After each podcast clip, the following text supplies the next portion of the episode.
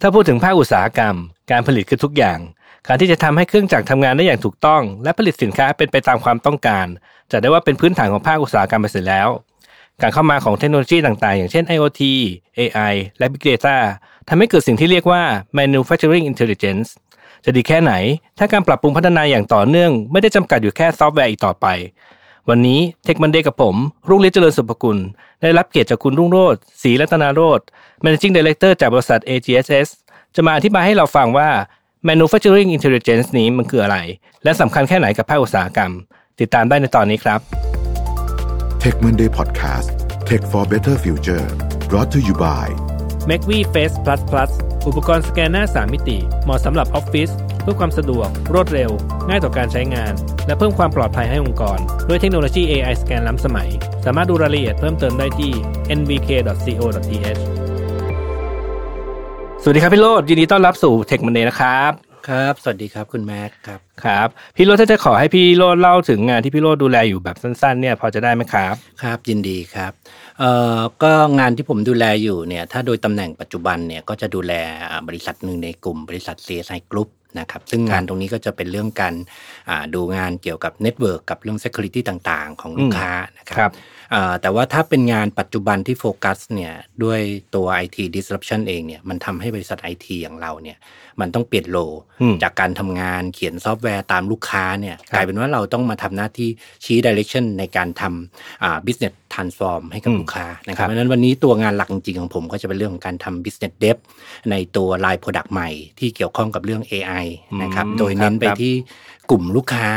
อ่าภาคการผลิตของอืมประเทศไทยคครัรับบผม โอเค งั้นเข้าเรื่องเลยแล้วกันนะครับ หัวข้อที่เราจะคุยกันวันนี้มันเกี่ยวข้องเอ่อมันชื่อว่าเอ่อ manufacturing intelligence พี่โรดพอจะอธิบายให้คนที่ไม่ได้อยู่ในภาคอุตสาหกรรมอย่างผมเนี่ยพอจะเข้าใจหน่อยได้ไหมครับว่ามันคืออะไรอะครับ ครับผมอ่า manufacturing intelligence เนี่ยจริง ๆ แล้วต้องบอกว่ามันมันเป็นแบรนด์ของตัว product ที่ CSI พัฒนาตัว data platform ขึ้นมานะครับครับอ่าแต่บนพื้นฐานของคำว่า manufacturing intelligence เนี่ย ในวงการอุตสาหกรรมเราควรจะใช้คำว่า intelligence factory มากกว่านะครับอืมมันเป็นเลเวลขั้นกว่าขึ้นมาของอาคำว่า smart factory อืมอ่านะครับครับอันนี้ถ้าจะย้อนเล่าว่า intelligent factory smart factory คืออะไรเนี่ยอืมผมอาจจะต้องอาขอคุณแม็กว่าอาจจะต้องเล่าย้อนในเรื่องของยุคต่างๆ ของตัวโรงงานอุตสาหกรรม ดีครับ เป็นอ่าเป็นความรู้ครับ ขอบคุณมากคครับผมอ่ามันก็จะเห็นภาพขึ้นมาว่า เอ๊ะ smart คืออะไร intelligent คืออะไรครับนะครับครับเอ่อในโรงงานเราเนี่ยจนถึงปัจจุบันเนี่ยเขาจะ define ยุคของโรงงานไว้อยู่ 4 ยุคนะครับอืมถ้าคำที่เราอ่าคุ้นกันคือเรื่อง industry 4.0 นั่นเองอืมนะครับ 4.0 ครับ ใช่ครับผม ยุคแรกเนี่ยจะเป็นยุคโรงงาน ซึ่งซึ่งวันนี้ในไทยเราก็ยังมีอยู่นะครับ เป็นโรงงานที่มีเครื่องจักรแบบ standalone นะครับอืมแล้วการทำงานในแต่ละstation ของเขาเนี่ยก็ใช้คนในการทำงานเลยนะครับผมใช้คนสั่งการใช้คนใช่ควบครับคุมเครื่องจักรถูกไหถูมกฮะถูกต้องครับอืมทำทุก process ด้วยด้วยคนครับนะครับแต่มีแค่เครื่องจักรเป็นช่วยในการผ่อนแรงอืมนะครับครับเอ่อผมยกตัวอย่างโรงงานแบบนี้ให้พอเห็นภาพ เช่นโรงกลึงเหล็กอืม นะครับครับเขาขึ้นโมโมดูลขึ้นมาแล้วเขาต้องการทำเนี่ยสิ่งที่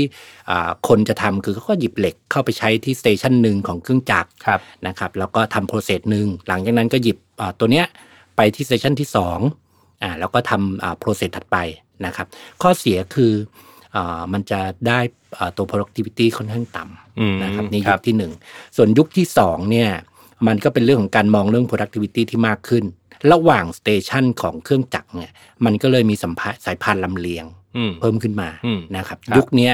อ่าเป็นยุคที่เราสามารถผลิตสินค้าได้จำนวนมากขึ้นอืมแต่ข้อจำกัดเดียวคือ มันจะผลิตซ้ำอืมๆครับผม น่าจะเป็นเหมือนเป็นที่เคยได้ยินในเคส business เอ่อดังๆ ก็อย่างพวกรายการผลิตรถยนต์อะไรอย่างงี้ใช่ไหมฮะอ่าใช่ครับผมอืมรายการผลิตรถยนต์ผลิตเอ่อพวก แชมพูสบู่เครื่องอืมสำอางครับอาจจะเป็นประมาณนี้หมดอืมนะครับก็เริ่มสู่จำนวนเยอะ ๆ แล้วถูกไหมครับ ถูกต้องครับอืมเอ่อตัวยุคนี้จริง ๆ keyword เรา define คำว่าอ่า mass production อ๋อครับอ่านะครับอืมก็คือให้ได้จำนวนเยอะๆ เป็นหลัก ถูกต้องครับอืมอ่ามันจะไปช่วยเรื่อง productivity เป็นหลักเลยครับ แต่เอ่อจุดอ่อนของของของยุคนี้คือ ระหว่าง station กับสายพันธุ์ลำเลียงยังใช้คนในการควบคุมอยู่ทั้งหมดเลยเออให้คนดู ใช่ครับอืมใช้คนดูเพราะฉะนั้นมันก็จะเกิด error เกิด defect ขึ้นระดับอืมหนึ่งครับนะครับอาพอมันเป็นยุค 3.0 เนี่ยอ่ายุคเนี้ยเราเรียกว่า smart factory ละนะครับ เป็น keyword ที่เมื่อกี้ผมพูดถึงนี่แหครับนะครับครับมันเริ่มเอาคอมพิวเตอร์เข้ามาควบคุมแทนคนอืมนะครับเพราะฉะนั้นจาก station ระหว่างเครื่องจักรกับสายพันธุ์ลำเลียงทั้งหมดเนี่ย ถูกคอมพิวเตอร์ควบคุมหมดอ๋อครับ ครับผม อืมผมเคยเห็น product ประเภทหนึ่งที่ เอ่อถ้าเกิดของที่มันโดนลำเลียงอยู่ในสายพาน แล้วก็มัน defect ครับเราก็จะผมใช้คอมพิวเตอร์มาใช้เอ่อกล้องมาจับ แล้วก็ detect เลยว่ามันมัน defect แล้วก็เอาออกจากสายพาน อันอันนี้คือใช่ใช่ยุคนี้ไหมฮะเอ่อตัวเนี้ยจะเป็นกึ่งกึ่งๆระหว่าง Industry 3.0 ขึ้น 4.0 อ๋อ ขึ้นนะครับ4.0 แล้วอ่าใน 3.0 เนี่ยอ่า definition จริง ๆ มันคือเรื่องการ control แบบใช้ fixed logic อืมครัอ่าบนะครับคือคนเป็นคนเขียน logic แล้วคอมพิวเตอร์ก็ detect แล้วก็อ่า decision โดย logic ของคนอ๋อครับอ่าอืมอืมผมก็ผมคือเลยว่า คือทำตามสูตรง่ายๆนั่นแหละอ่าอืมถูกครับถูกต้องครับครับทำตามสูตรอืมนะครับยุคนี้มันเลยเราเลยเรียก define แค่ระดับ smart อืมอืมอ่าครับนะครับอ่าถ้ามันฟังอย่างเงี้ยยุค 4.0 เนี่ย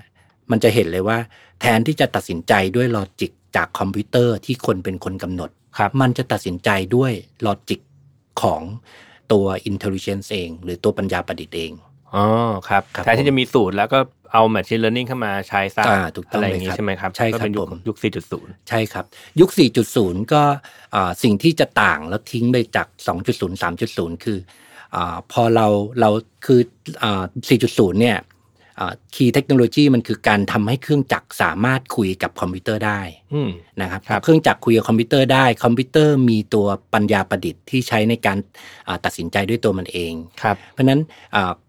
แทนที่เราจะทำแบบ mass production ครับเราสามารถที่จะทำแบบ mass customization ได้เลยแม้ customization ครับคืออะไรครับพี่อ่า mass production เนี่ยสินค้าที่อยู่ในลายผลิตเนี่ยทุกทุกชิ้นมันจะเหมือนกันหมด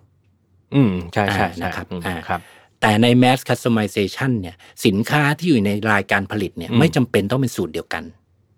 อ่าอ่าผมยกตัวอย่างแชมพูอ่านะครับอ๋อแชมครับพูครับอืมแชมพูเมื่อก่อนในหนึ่งลายผลิตมันคือสูตรหนึ่งสูตร ใช่ก็เรียงเรียงเรียงไปเรียงจับเรียงใส่กล่องยัดใส่แล้วก็ช่ส่งครับไป เนื่องจากะโปไรรเซสมันฟิกใช่ลอจิกมันฟิกครับพอมันเป็น 4.0 เนี่ย เราสามารถผลิตแชมพูในลายการผลิตหนึ่งลายด้วยสูตรไม่เหมือนกันท่าไหร่ได้ไม่เหมือนกันอ๋ออ่าเพราะฉะนั้นแต่ละขวด ถือว่าคัสตอมไมเลย เป็นอืมยูนิคได้เลย อ๋อพอทำแบบนี้เสร็จปุ๊บก็ทำให้รายการผลิตเดียว จะครับทำได้ทุก SKU เลย ถูกครับอืมถูกแล้วก็ใช้อะไรสักอย่างหนึ่งมาควบคุมรวมให้เป็นกลุ่มเป็นก้อนแล้วก็แพ็คส่งไปเหมือนเดิมนั่นแหละอ่าถูกต้องไหมครับผมใช่อ๋เลอยโอเคงั้นก็แสดงว่าเป้าหมายของของ การทำแบบนี้ก็คือเพิ่มศักยภาพในการผลิตใช่ไหมครับ ใช่ครับ Industry 4.0 เองเนี่ยมันจะเพิ่มมันจะไม่ได้มองที่เรื่อง productivity อย่างเดียวแล้วครับมันจะมองเรื่องของอาตัวประสิทธิภาพ ตัวศักยภาพในในในการ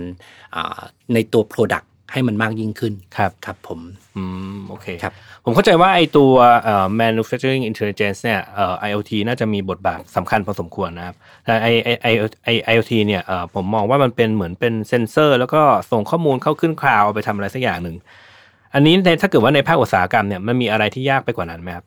เอ่อจาก จุดจากอ่าจากตัวอย่างเมื่อกี้ที่เราพูดถึงเรื่องอืมสินอ่าสินค้ามันสามารถ customize ได้ครับนะครับเพราะฉะนั้นข้อมูลที่อยู่ณจุดของตัวเซชันเนี่ยมันจำเป็นมากเลย เราต้องอืมรู้ว่าสินค้าชิ้นนี้คืออะไรครับจะทำอะไรแล้วอยู่ตรงไหนแล้วนะครับอืมครับอ่าเพราะฉะนั้น IoT เลยกลายเป็นตัวที่มีบทบาทสำคัญ พอสมควร นะครับในในตัว Industry 4.0 นะครับอืมคแต่รับ IoT ใน 4.0 เนี่ยอ่าในโรงงานอ่าภาคการผลิตเนี่ยเราจะไม่ได้มองแค่เซ็นเซอร์ แล้วส่งข้อมูลขึ้นไปบนคลาวด์นะครับแต่มันจะเป็นเราจะเรียกว่า Industry IoT อืมหรือ IIoT IIoT อ๋ออ๋อ IIoT ครับครับผมเอ่อฟังก์ชันของมันเนี่ยแทนที่จะเป็นการเซ็นเซอร์ตัว Data นะครับมันจะกลายเป็นตัวต่อเชื่อมเข้ากับอ่าอ่า ตัวหน่วย control เก่าในเครื่องจักรเช่นพวกอืม PLC ต่างๆครับแล้วเป็นตัวดึง Data จากเครื่องจักรเนี่ยอืมขึ้นไปอยู่บนคลาวด์หรืออยู่บนตัว Big Data ที่เราเรา provide ไว้อ๋อครับผมอันนี้จะเป็นความแตกต่างของ IoT กับ IIoT ในภาคการผลิตอืมครับผมแล้วข้อมูลเขาไปไปเข้าไปอยู่ใน Big Data แล้วเอาไปทำอะไรต่อครับครับเอ่อข้อมูลข้อมูลของตัวตัวข้อมูลที่มาจาก ตัวภาคการผลิตเนี่ยนะคครัรับบมันต้องบอกว่ามันจะแตกต่างจากข้อมูลทั่วๆไปตรงที่ภาคการผลิตเนี่ยข้อมูลถ้าถ้าเรามองเรื่อง Data เนี่ย Database ส่วนใหญ่มันก็จะเป็นเรื่องของ relational ครับอ่าใช่นะครับหรือเป็น structure นะครับอืมแต่พอพูดถึงโรงงานการผลิตเนี่ยข้อมูลมันจะมีทั้ง structure unstructure นะคครัรับบเป็นภาพเป็นเสียงอืมเป็น streaming อืมนะครับเพราะฉะนั้นการใช้ตัว relational database อ่ามันใช้ไม่ได้อีกต่อไปอ๋อคเราบก็จะมาต้องเอาตัว Big Data Platform เข้ามาอืมเป็นตัวใช่ consolidate data ใช่นะครับใช่ทีนี้พออยู่บน Big Data Platform จะเอาไปทำอะไรถัดไปนะครับ สิ่งที่เราคาดหวังคือการเอาเรื่องของ Data Model นะครับ Machine Learning Deep Learning อืมมาเอา Data ทั้งหมดมาเทรนผ่าน AI อ่าตัว ML กับ DL นะครับอืมครับแล้วก็ได้เป็น Data Model ครับที่สามารถเอาไปอ่าเพิ่มตัวอ่า เรียกว่าอะไรครับประสิทธิภาพประสิทธิผลของตัวตัวชิ้นงานได้อืมอืมครับผมคือถ้าจินตนาการอยู่ในโรงงานบางทีจุดหนึ่งเซนเซอร์หนึ่งก็จะส่งข้อมูลแบบหนึ่งครับไปอีกจุดหนึ่งอาจจะมีกล้องก็ส่งภาพไป แล้วก็อ่าเอาทุกอย่างถูกต้องครับมารวมกันทั้งหมด แล้วก็ประมวลผลเป็นอะไรสักอย่างหนึ่งเพื่อทำให้เราผลิตได้ดีมากขึ้นถูกไหมใช่ครับ อย่างอย่างคำถามที่คุณแม็กถามผมก่อนหน้าเนี้เรื่องที่ตัวกล้องจับภาพของครับสินค้าแล้วดีเทคว่ามันมีดีเฟกหรือมันอืมเสียหรือเปล่าอืม นั่นคือตัวอย่างหนึ่งที่ที่ผมถึงบอกมันไม่ได้ยุค 3.0 ละมันขึ้นมาทางค่อนมาอ๋อ4.0 แล้เพวราะมันต้องอาศัยการประมวลผลอะไรบางอย่างแล้วใช่ครับมันไม่ใช่สูตรตายตัวเสมอไปใช่แล้วครับถูกไหมครับใช่ครับ มันจะเกิดจากการเรียนรู้ภาพของสินค้าที่เป็นดีเฟกอืมอ่านะครับ แล้วก็ครับอ่าจับตัวสินค้าชิ้นเนี้ยแล้ว predictive มันว่ามันจะ defect ไม่ defect อ๋ออ่าครับ แต่ถ้าเป็นยุคเก่าเราบอกว่า defect ปุ๊บเรา reject ทิ้งเลยใช่ไหมฮะอืมแต่ใช่ยุคเนี้ยใช่ defect ปุ๊บ ต้องไปปรับละมันมันจะไม่มันมันจะยังไม่ defect แต่มันจะ predict ว่ากำลังจะ defectโอ้กำลังจะ defect ก็ใช่รู้ครับแล้วเหรอครับ อ่าอืมแล้วต้องไปปรับพารามิเตอร์อะไร เพื่อจะไม่ให้ดีเฟกอ๋อออ่าเนี่ยครับความแตกต่างของ 4.0 กับ3.0เหมือนเรารู้อนาคตล่วงหน้าหน่อยใช่หครันึ่บงแทนที่แทนที่จะรอให้อะไรสักอย่างหนึ่งพังขึ้นไป เราทำอะไรสักอย่างหนึ่งป้องกันอะไรบางอย่างก่อน ถูกต้องครับโอ้เหมือนดูหนังอะไรสักอย่างหนึงนะครับเอ่ออันนี้อันนี้ก็น่าจะเป็น area อันหนึ่งที่ AI เริ่มเข้ามามีบทบาทใช่ไหมครับครับผมแล้วนอกเหนือจากการเอ่อทำให้มันจับจับหา defect เนี่ย AI เข้ามามีบทบาทในการเรียนรู้อะไรเพิ่มเติมบ้างมากกว่านี้อีกไหมครับเอ่อตัวตตอนนี้เนี่ยเวลาเขาจะลงตัวระบบ Industry ครับ4.0 เนี่ยสิ่งที่โรงงานส่วนใหญ่จะ concern คือเรื่องของ ROI นะครับเอาเพราะฉะนั้นอืมตัว cost การลด cost เนี่ยจะครับเป็นเหมือนโจทย์แรก ๆ เพราะฉะนั้นการการทำ defect เนี่ยมันช่วยลด cost ค่อนข้างสูงใช่เราเห็นเห็นอ่าก็เรียกว่าเห็นตัว ROI ได้ทันทีอ๋อนะครับชัดเจน อันนี้อ่าชัดเจนแน่นอนครับผมอืแต่ว่าถ้าถ้าจะพูดว่าเออนอกจากไอ้เรื่องการทำตัว defect predictive แล้วเนี่ย AI ทำอะไรได้อีกบ้างเนี่ยผมครับว่าค่อนข้างเยอะนะครับ ผมอาจจะยกตัวอย่างตัวโรงงานอ่าผลิตอ่า เครื่องสำอางละกันอืมที่ครับหนึ่งให้พอเห็นภาพนะครับอ่าโรงงานโรงงานผลิตเครื่องสำอางตัวนี้เนี่ยเอ่อเวลาเวลาเราจะผลิตเนี่ยปกติมันจะมีตัว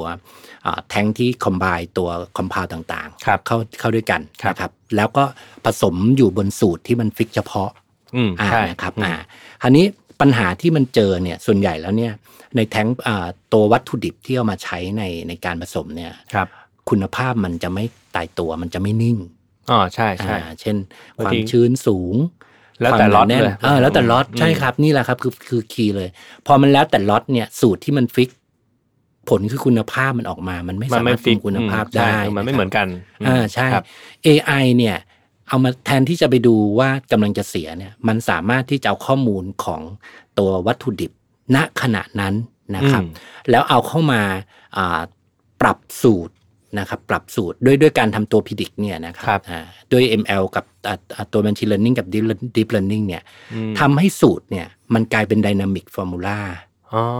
นะครับอ๋ออ๋อโดยที่ครับปลายทางเราคาดหวังคุณภาพสินค้าที่คงเดิมอืมอ่า เพราะฉะนั้นจากสูตรเดิมที่ต้องผสมตรงนี้ด้วยอัตราส่วนเท่านี้อัตราส่วนจะใช่เปลี่ยนใช่ไปอันนี้ต้องดูหน้างานละคือใช่ครับต้องดูว่าสินค้าตอนนั้นมันเป็นเอ้ยไม่ใช่ตัววัตถุดิบตอนนั้นมันเป็นยังไงถูกไหมใช่ครับ ถูก เพราะฉะนั้นเอ่อในในใน การทำลักษณะเนี้ยเราเลยมองว่ามันเป็นการ improve ตัว quality ของตัว product โอ้ครับผมอ่าแทนที่จะไปรอดู defect มันทำตั้งแต่ต้นเลยอืมดูดูมีประโยชน์มากเลยนะครับ ครับผมเอ่อ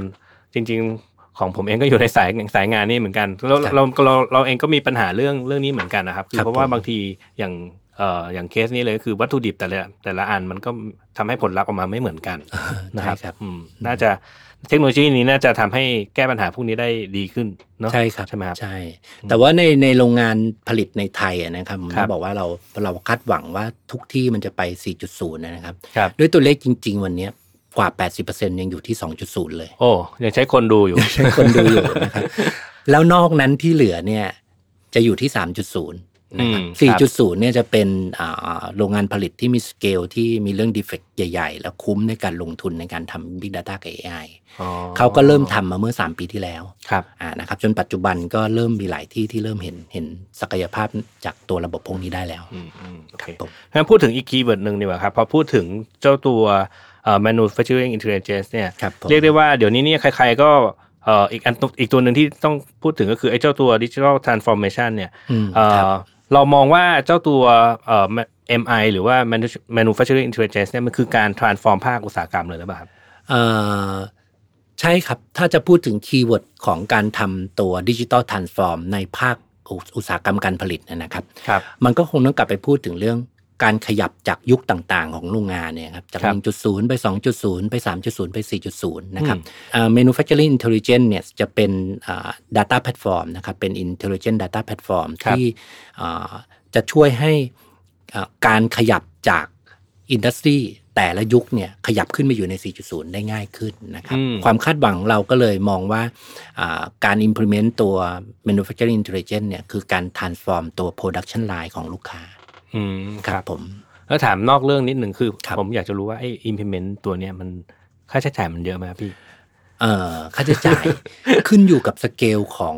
เครื่องจักรโรงหรืองาเปนล่าการผลิตอ๋อใช่ครับ เพราะฉะนั้นงานเวลาจริง ๆ ถ้าถ้ามันมองเนี่ยมันส่วนแรกเนี่ยมันจะเป็นเรื่องของการดึงข้อมูลครับจากเครื่องจักรครับนะครับ มันก็เป็นเรื่อง interface นะครับนี่เป็นค่าใช้จ่ายก้อนแรกครับก้อนที่ 2 เป็นเรื่องการเอา Data ทั้งหมดมาวางบน Big Data Platform อืมอ่าเพราะฉะนั้นลูกค้าก็ต้องมองว่า Data ของเขาเนี่ย เยอะแค่ไหนอืมนะครับครับ ถ้าเยอะมากการใช้อ่าตัว Cloud Service ก็จะสูงขึ้นตามตรงนั้นใช่ก็แล้วแต่สเกลของของตัวโรงงานใช่ครับอืมส่วนสุดท้ายก็จะเป็นเรื่องของการทำ Data Model อืมอ่าครับที่ที่มันจะเป็นลักษณะ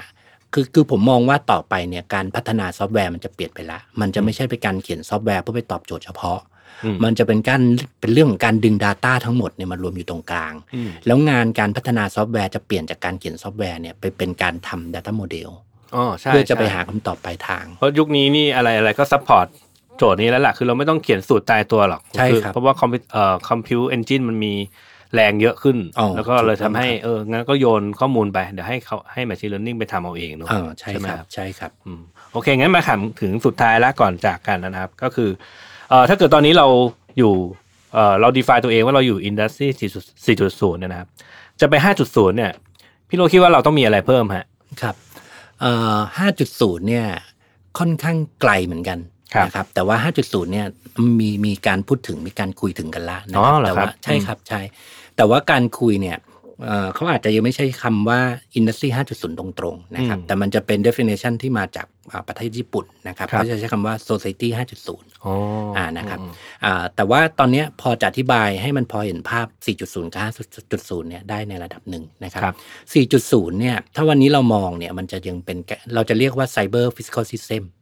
อ่านะครับในทางเทคนิคเนี่ยคือ 4.0 เราจะแยกระหว่างโลกของไซเบอร์ก็คือโลกข้อมูลที่เป็นทางด้านไอที กับโลกของ physical คือโลกที่คนอยู่นะครับนะเอ่อในขณะที่ 5.0 เนี่ยมันเป็นการพูดถึงเอ่อเขาใช้ keyword ว่า cobot cobot นะครับ Cobot อ่า cyber physical system คือ 4.0ครับ cobot คือ 5.0 cobot มาจากคำว่า robotกับอ่า human collaboration อ๋อโอเค collaboration by human with cobot เอ่อ with robot ก็เลยอ่ากลายเป็น cobot อ๋อนะครับก็ก็ทำให้หุ่นยนต์อยู่ร่วมกับมนุษย์ได้ มากขึ้น ใช่ครับอืมเอ่อเราต้องใช้คำว่าหลอมรวมเป็นก้อนเดียวกันมากกว่ากันอยู่ร่วมกันอ๋อนะครับโอแต่เคแต่ไอ้แล้วอีก definition หนึ่งใช่ครับอืผม ซึ่งสองอันเนี้ยอธิบายค่อนข้างยาก แต่ว่าอ่าผมเคยคุยเรื่องโจทย์เนี้ยครับอ่ากับกับเพื่อนคนหนึ่งนะครับ แล้วก็อ่าได้โจทย์ตัวอ่าได้เขาเรียกว่าได้ตัวอย่างหนึ่งค่อนข้างเห็นภาพนะคครับอย่าง Industry 40เนี่ยสิ่งที่ใกล้เคียงกับเราเนี่ยถ้าไม่ได้พูดถึงเรื่องสายการผลิตเนี่ยเราอาจจะบอกว่าอ่า ยกตัวอย่างเรื่องการการใช้ตัว Google Map ในการอืมนำทางของเราปัจจุบันนะครับครับอ่าใน layer ใน level ของ 4.0 เนี่ย มันคือการเอาข้อมูลทั้งหมดเนี่ย เช่นเรื่องของ traffic เรื่องของตำแหน่ง location ต่างๆอืมนะครับสิ่งจุดที่เราจะไปส่งขึ้นไปบนคลาวด์แล้วประมวลผลกลับลงมา แล้วเราเป็นคนใช้ข้อมูลตัวนั้นอ่าใช่นะครับอ่าในการครับขับรถอืมอ่าเพื่อจะไปปลายทางนะครับครับแต่ถ้าเป็น 5.0 เนี่ยอืม เราเรียกว่าออโต้พ l o t เลยอ๋อโอเคก็คือรถขับด้วยด้วยข้อมูลที่มีอยู่ทำอครับยู่ร่วมกันใช่ครับมาเอง แล้วมนุษย์ก็อยู่ในนั้นด้วย มนุษย์ก็อยู่ในนั้นถูกไหมใช่นะครับตรงนี้จะเห็นภาพเลยว่าอืมอ่าของเดิมใช้ Google Map มันแยกระหว่างการใช้ข้อมูลของคนอ่าคกัรับบการประมวลผลอืมนะครับ แต่พอเป็น 5.0 เนี่ย มันคือการใช้ชีวิตของคนอืม ที่อยู่ในโลกไซเบอร์เลยเรียกได้ว่าหล่อรวมกันเป็นจริง ๆ หล่อหล่อรวมรวมกันเป็นจริง ๆ จริง ๆ ด้วยอ่าใช่ครับไหผมอ่ามอันนี้จะเป็นอ่า definition ของ 5.0 ครับ ซึ่ง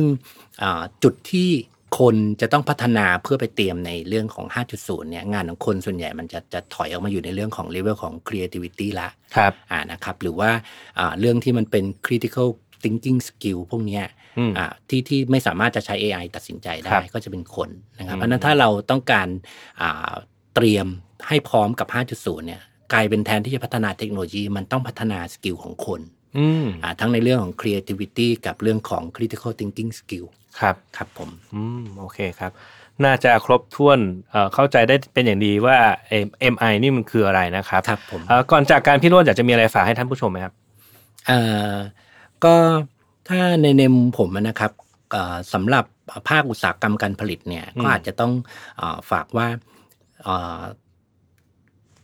ในในในภาคการผลิตประเทศไทยเราอาจจะต้องมอง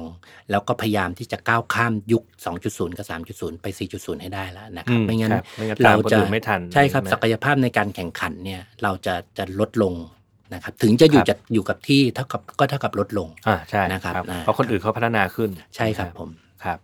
โอเคนะครับ ก็ขอบคุณทุกท่านที่ติดตามนะครับ จนกว่าจะพบกันใหม่ สวัสดีครับ